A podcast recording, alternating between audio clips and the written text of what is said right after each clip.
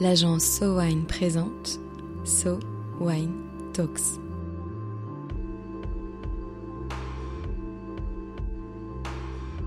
La première série de podcasts analysant les tendances marketing et communication dans l'univers du vin et des spiritueux.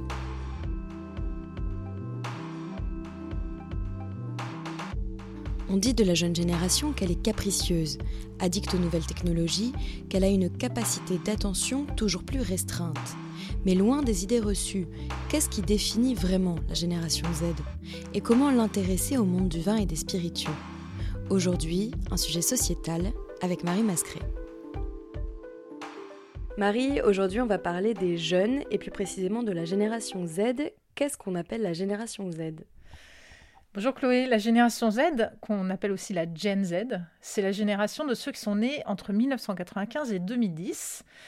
C'est donc pour partie seulement des consommateurs d'alcool aujourd'hui, puisqu'ils ont entre 13 et 28 ans, donc une partie d'entre eux ne consomment pas encore d'alcool, en tout cas on espère qu'ils n'en consomment pas encore, mais une partie d'entre elles euh, consomment de l'alcool potentiellement, et on a choisi de s'intéresser à eux parce que ce sont donc les jeunes consommateurs d'aujourd'hui et surtout les consommateurs de demain.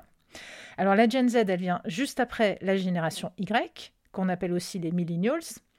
Eux, ils sont nés entre 1981 et 1995. Cette génération Y, elle suit la génération X. Ça, ce sont les 43-58 ans. Et la génération X, elle suit elle-même ce qu'on appelle les boomers, qui sont nés entre 1945 et 1965. On va en reparler de ces boomers dans quelques instants. Et puis la suivante, ce sera la génération alpha, mais on fera un podcast dans 10 ou 15 ans sur cette génération alpha qui suit, parce que celle-là, elle est absolument pas majeure à l'heure où je vous parle. Et qu'est-ce qu'elle a de particulier, cette génération Z? Cette génération Z, elle a une façon de penser, de se comporter qui n'est pas étrangère à l'évolution du monde dans lequel on vit. On pourrait la qualifier de génération en même temps. Donc c'est une génération qui à la fois est dans la continuité des générations précédentes. Son cerveau, somme toute, il est construit de la même façon que le cerveau des générations précédentes. Mais malgré tout, c'est une génération qui est aussi en rupture. Elle se désolidarise des générations précédentes, en particulier face à des choix qui ont été faits, des choix destructeurs, des choix d'inaction vis-à-vis de l'état de la planète surtout. Et c'est une mise à distance qui se cristallise dans une expression qui est l'expression OK boomer, qui est une expression qui est employée de manière péjorative par cette génération Z pour tourner en dérision des attitudes attribuées aux, baby boomers. Donc c'est un côté un peu, c'est sa cause toujours tu m'intéresses dans le OK boomer. Et en quoi est-ce que cette façon de voir le monde, de penser, de se comporter est différente? Alors d'abord, ce qui est intéressant d'observer, c'est qu'on est face à une génération qu'on appelle aussi digital native. C'est une génération qui n'a pas connu le monde sans Internet et qui a développé une autre manière de penser, de se comporter euh, que les générations précédentes, avec une consommation spécifique des technologies. Je donne un exemple. Pour la génération Z, le téléphone, c'est pas simplement un téléphone. Ça sert pas juste à passer des coups de fil. Le téléphone, c'est une sorte de portail personnel entre son monde en ligne et son monde hors ligne. Euh, et puis obtenir son premier téléphone, c'est comme le premier baiser, l'obtention du permis de conduire ou d'un diplôme. C'est un rite de passage pour la jeunesse d'aujourd'hui. Donc c'est une génération qui est vraiment euh, connectée, très connectée. C'est aussi une génération qui vit dans un monde qui est incertain. Euh, elle a peu de certitude sur son avenir. On parle de VUCA World. VUCA, c'est V-U-C-A pour Volatility. Ça, c'est tous les changements euh, fréquents, plus fréquents et plus rapides qu'on vit au quotidien. Le U, c'est le U de uncertainty, pour le manque de prévisibilité, le manque de perspective auquel on fait face. Le C de VUCA, c'est complexity, pour la multiplicité des sources, des influences et la confusion des, enjeux du monde. Et puis le A pour ambiguity, c'est vraiment pour traduire tout ce qui est le flou entre, le réel et le virtuel une forme de traduction du monde où finalement plus rien n'est aussi clair que ça le il y a encore quelques, années ou quelques générations. Et concrètement, il se traduit comment ce VUCA World? Alors parmi les exemples de ce monde incertain, bah, évidemment, il y a les effets de la globalisation économique, il y a l'absence de carrière dans le monde du travail, il y a le changement climatique, euh, qui ont bien évidemment des effets sur le comportement. Face à ce monde-là, euh, bah, on ne peut pas aussi bien qu'avant se projeter sur le long terme, on se doit d'être flexible, on se doit d'être agile face au changement on se doit de savoir prendre des décisions plus radicales, plus souvent. Et ça a évidemment des conséquences. Alors, je peux citer plusieurs exemples. D'abord, bah, chez les jeunes générations, une première conséquence, c'est qu'on va observer un, esprit d'entreprendre, d'abord avec une génération d'entrepreneurs. Donc vraiment des jeunes qui vont construire leur propre avenir, qui apprennent à construire leur propre chemin, ils font plus confiance au monde dans lequel ils évoluent, donc ils se disent qu'ils veulent prendre en main leur propre destin. Parfois ils le font en dehors des voies préétablies qui ont été construites par les générations précédentes. Euh, on a 62% des membres de cette génération Z qui ont créé ou ont l'intention de créer leur propre entreprise. Et bien pour y parvenir, en plus, ils possèdent de ressources qui sont assez uniques. La connexion nouvelle au monde, j'en parlais tout à l'heure. Il y a une démultiplication des opportunités, des publics, des inspirations, des idées et des capacités de connexion, en particulier grâce aux, technologies digitales. Et puis également la capacité à exploiter euh, toutes ces potentialités du digital euh, que ce soit avec des investissements réduits, une connexion, un réseau, une influence, une communauté. Ce monde-là qui est le leur, ils le maîtrisent très bien, ils en maîtrisent les codes et ils ont envie de maîtriser leur avenir. Donc à partir de là, on a vraiment une sorte d'âme entrepreneuriale chez la génération Z. Et en plus du souhait d'entrepreneuriat, quelle autre aspiration majeure caractérise cette Gen Z? On peut parler d'engagement aussi, même si c'est un engagement qu'on pourrait qualifier un peu de à moitié. Donc encore une fois, c'est une génération qui est très consciente des enjeux du, monde qui l'entoure, dans lequel elle vit, que ce soit les enjeux environnementaux ou sociétaux. Donc elle est euh, plutôt engagée et en même temps, c'est presque plus un cliché qu'une réalité. Euh, c'est une génération qui est fortement sensibilisée, mais cet engagement-là, il rime pas forcément avec action. On a des jeunes euh, qui se déclarent assez fortement sensibilisés par les questions environnementales. Quand on leur pose la question, ils sont 70% à se déclarer sensibilisés par les questions environnementales, tout en reconnaissant le fait que individuellement, personnellement, ils ont finalement un faible niveau d'implication au quotidien. Ils vont être actifs sur des initiatives ponctuelles, dans leur comportement d'achat par exemple.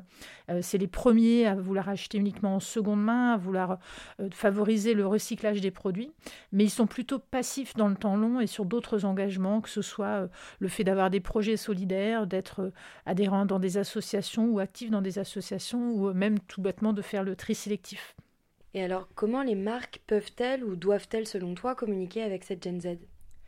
Alors d'abord, le premier moyen, tout simplement, c'est d'avoir une communication qui passe par le digital, puisqu'il s'agit là du, premier moyen pour les jeunes de s'informer. Ça veut dire non seulement d'utiliser les outils et les supports digitaux, mais ça veut dire aussi d'en adopter les codes, avoir un discours concis déjà. Euh, ce qu'il faut savoir, c'est qu'on a une capacité d'attention qui est passée de 12 à 8 secondes depuis l'an 2000 sur le digital. Et puis on sait tous évidemment que la surabondance de contenu favorise le papillonnement. Il faut savoir engager cette génération-là avec un contenu qui est plus attractif, plus interactif, autour du jeu, autour de la co-création. Il faut savoir que la Gen Z, c'est la seule génération qui considère les réseaux sociaux avant tout comme un lieu de divertissement et ensuite seulement comme un moyen de rester en contact avec ses amis. À titre d'exemple, on peut citer évidemment le réseau social TikTok, qui est vraiment le réseau d'influence de cette génération. On a 62% des membres de la Gen Z aux États-Unis qui utilisent TikTok au moins une fois par mois et 73% des utilisateurs de TikTok qui déclarent ressortir plus heureux qu'ils n'y sont rentrés. It made my day, c'est l'expression consacrée. Alors on dit TikTok, mais bien évidemment aussi euh, YouTube, Instagram ou Snapchat, toutes les plateformes qui proposent du contenu audiovisuel immédiat et percutant sont aussi plébiscitées par cette génération Z. Justement, quel type de publicité a un réel impact sur cette Gen Z et comment est-ce qu'on peut décrire la manière dont elle consomme les médias? Cette Gen Z, elle accorde beaucoup d'importance euh, aux influenceurs. Pour eux, l'influence, c'est vraiment la nouvelle publicité, sans la dimension trop marketing, trop commerciale. Elle est beaucoup dans l'individualisation de l'expérience et des produits. C'est une génération zapping. Elle ne regarde pas le contenu d'une marque si ça l'intéresse pas. Elle ne va pas se forcer à le regarder. Et puis, c'est également euh, une génération qui va être très attentive à ce que les marques s'adaptent à l'actualité pour communiquer. Donc là, on va parler de trend waves. C'est vraiment une tendance aujourd'hui, en particulier sur les médias sociaux, qui oblige les marques à surveiller l'actualité et à surfer sur ces vagues de tendances correspondant à leur catégorie évidemment. Donc c'est assez opportuniste, mais il s'agit pour les marques d'être réactives quand il y a quelque chose dans l'actualité qui se passe, de savoir communiquer et adapter leur communication de manière très ponctuelle à cette actualité euh, X ou Y. Ce qu'il faut également avoir en tête, c'est que la culture de la Gen Z, c'est un style qui est beaucoup plus chaotique que celui des générations précédentes. Ils ont un mode de vie qui est beaucoup plus déstructuré. À titre d'exemple, les moments de snacking sont devenus de plus en plus importants dans une journée et ils sont aujourd'hui plus importants pour la Gen Z que les vrais repas.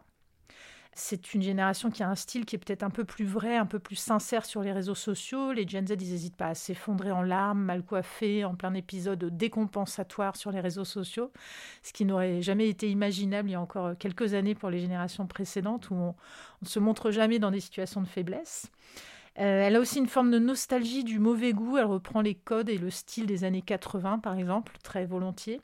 Et puis une esthétique un peu maximaliste qui est ouverte aux nouvelles expériences, aux nouvelles saveurs. Elle a aucun problème et aucun complexe à, chercher et, vouloir découvrir et être curieux de nourriture et de boissons qui stimulent leur sens physique, qui les fait se sentir vivants, par exemple. Donc on est vraiment autour de, choses autour de l'énergie et de l'émotion et, des sensations que le monde qui nous entoure leur fait vivre, et en particulier que les produits qu'ils consomment leur font vivre. Quelles autres aspirations et comportements sont révélateurs de cette Gen Z? C'est aussi une génération qui est en quête d'un véritable équilibre dans sa vie. Cet équilibre vie pro, vie personnelle, par exemple. Euh, quand on parle du travail, en France, on a les 18-24 ans qui confèrent à l'entreprise une fonction de plus en plus importante d'épanouissement dans leur quotidien. Donc, charge aussi aux employeurs et aux marques de montrer qu'elles ont compris ces enjeux-là et qu'elles sont capables de proposer cet équilibre-là à leurs employés, mais aussi à leurs consommateurs. Euh, une quête d'équilibre dans le travail, mais également dans l'urgence environnementale. On a une forme d'éco-anxiété qui touche plus particulièrement cette jeune génération. Et puis dans l'usage digital, c'est là aussi avec des notions d'anxiété, de dépression, de problèmes de sommeil, qui sont les principaux symptômes euh, au fait de grandir sur les smartphones. On en a tous entendu parler euh, dans les médias. Et comment ces nouvelles inclinations se manifestent-elles dans le monde du vin et des spiritueux? Alors la première chose qui est intéressante d'observer, et ça on en a les données chiffrées dans le baromètre Sowine Dainata 2023, c'est que la jeune génération, elle est beaucoup moins fidèle à un type de produit. C'est-à-dire que sur l'exemple des types de boissons alcoolisées que les différentes générations préfèrent consommer, euh, la réponse sur le vin, sur les autres générations, c'est 59%, sur les jeunes générations, c'est 33% seulement. La réponse sur la bière, c'est 56 pour les autres générations et 53 pour les jeunes. Sur les champagnes, on à 38 pour les autres générations et 30 pour les jeunes. Et sur les cocktails, 26 pour les autres générations et 48 pour les jeunes.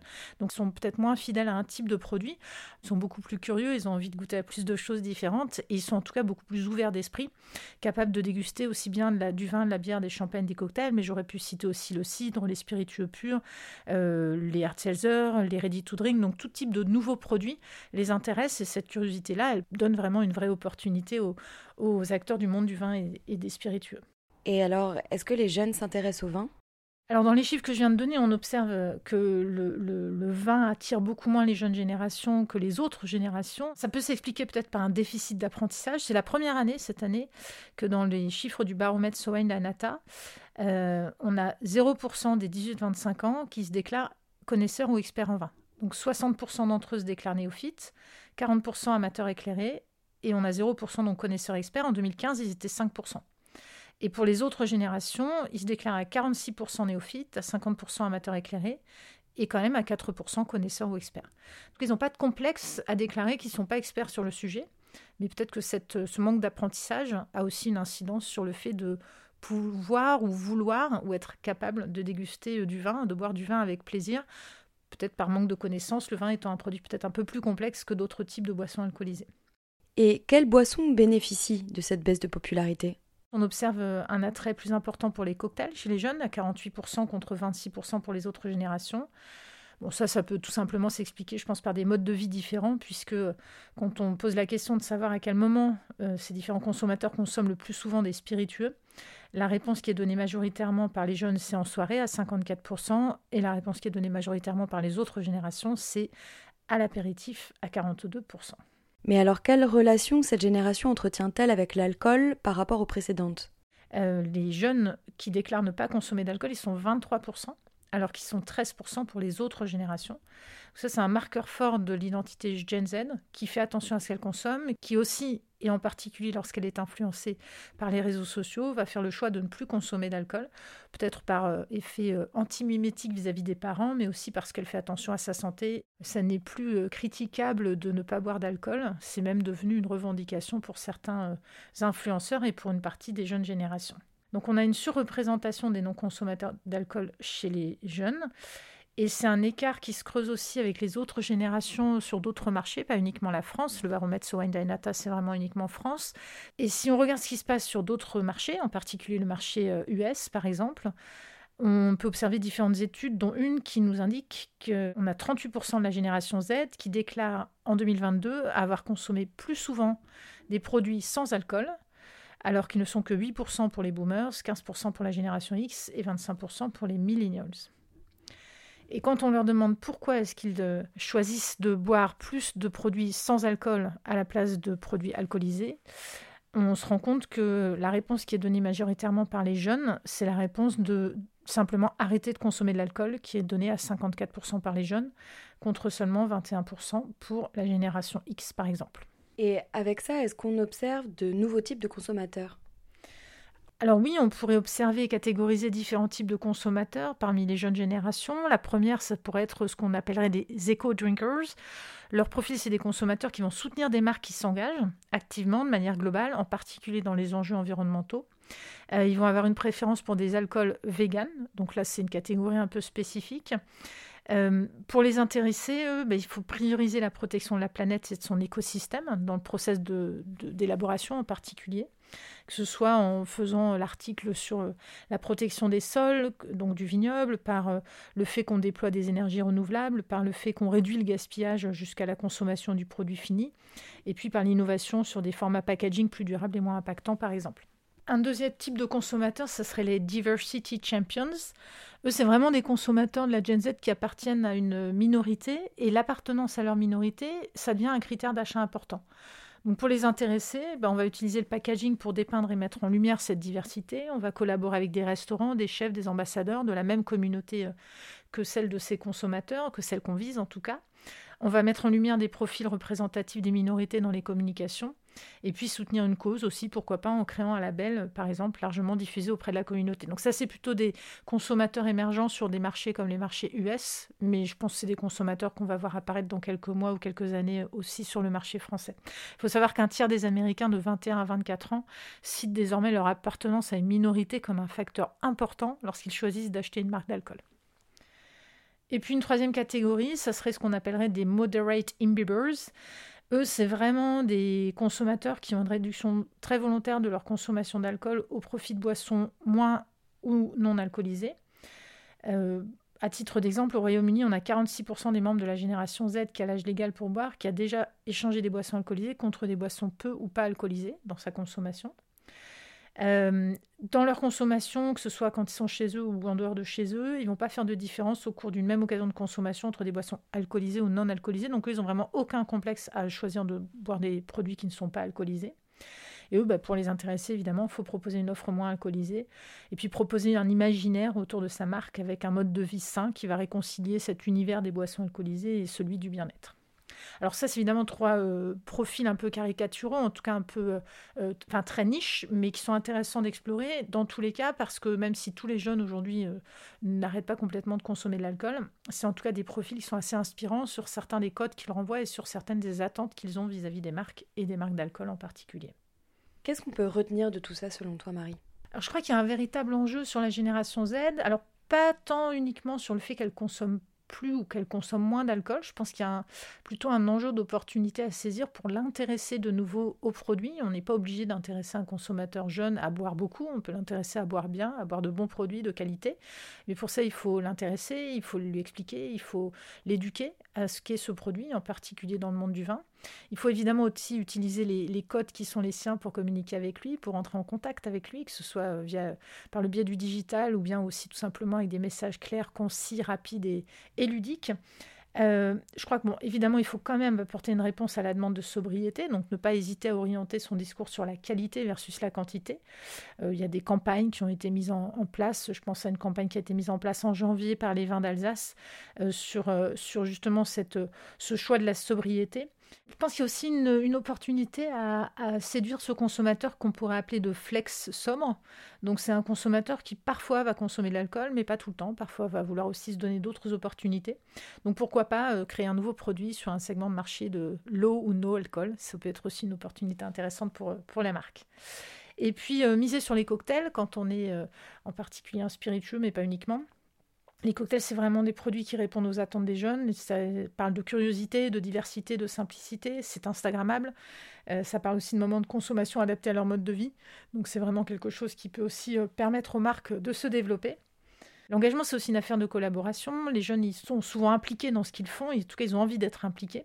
Et une campagne de marque, elle doit leur permettre d'agir. Donc à partir de là, on a les moyens, quand on est une marque, de pouvoir s'adresser aux jeunes consommateurs autour de valeurs qui sont les siennes. Et puis je dirais aussi tout simplement, et c'est peut-être là-dessus que j'aurais envie de conclure, qu'il faut aussi savoir réinventer l'imaginaire du monde des vins et des spiritueux, et peut-être encore plus celui du monde du vin demain. Euh, il y a effectivement un décrochage d'intérêt de la Gen Z en France pour les boissons alcoolisées, mais ce décrochage, il touche pas vraiment les cocktails, il touche pas vraiment les champagnes, voire les champagnes sont plébiscités par les néophytes quand on regarde les, chiffres du baromètre. C'est vraiment le monde du vin qui souffre le plus, et je crois qu'à ce niveau-là, à l'instar des spiritueux, des bières ou encore des champagnes, la catégorie, a besoin de se réinventer, elle a besoin de raconter des histoires, elle a besoin d'être toujours et encore plus dans une forme d'approche décomplexée du produit. On n'est pas obligé d'être très compliqué quand on parle du vin. On n'est pas obligé d'être très alambiqué. Le vin, c'est aussi un produit de plaisir, évidemment, et c'est un produit qui a tout à gagner à savoir saisir les bons codes et les bonnes opportunités pour intéresser les jeunes consommateurs.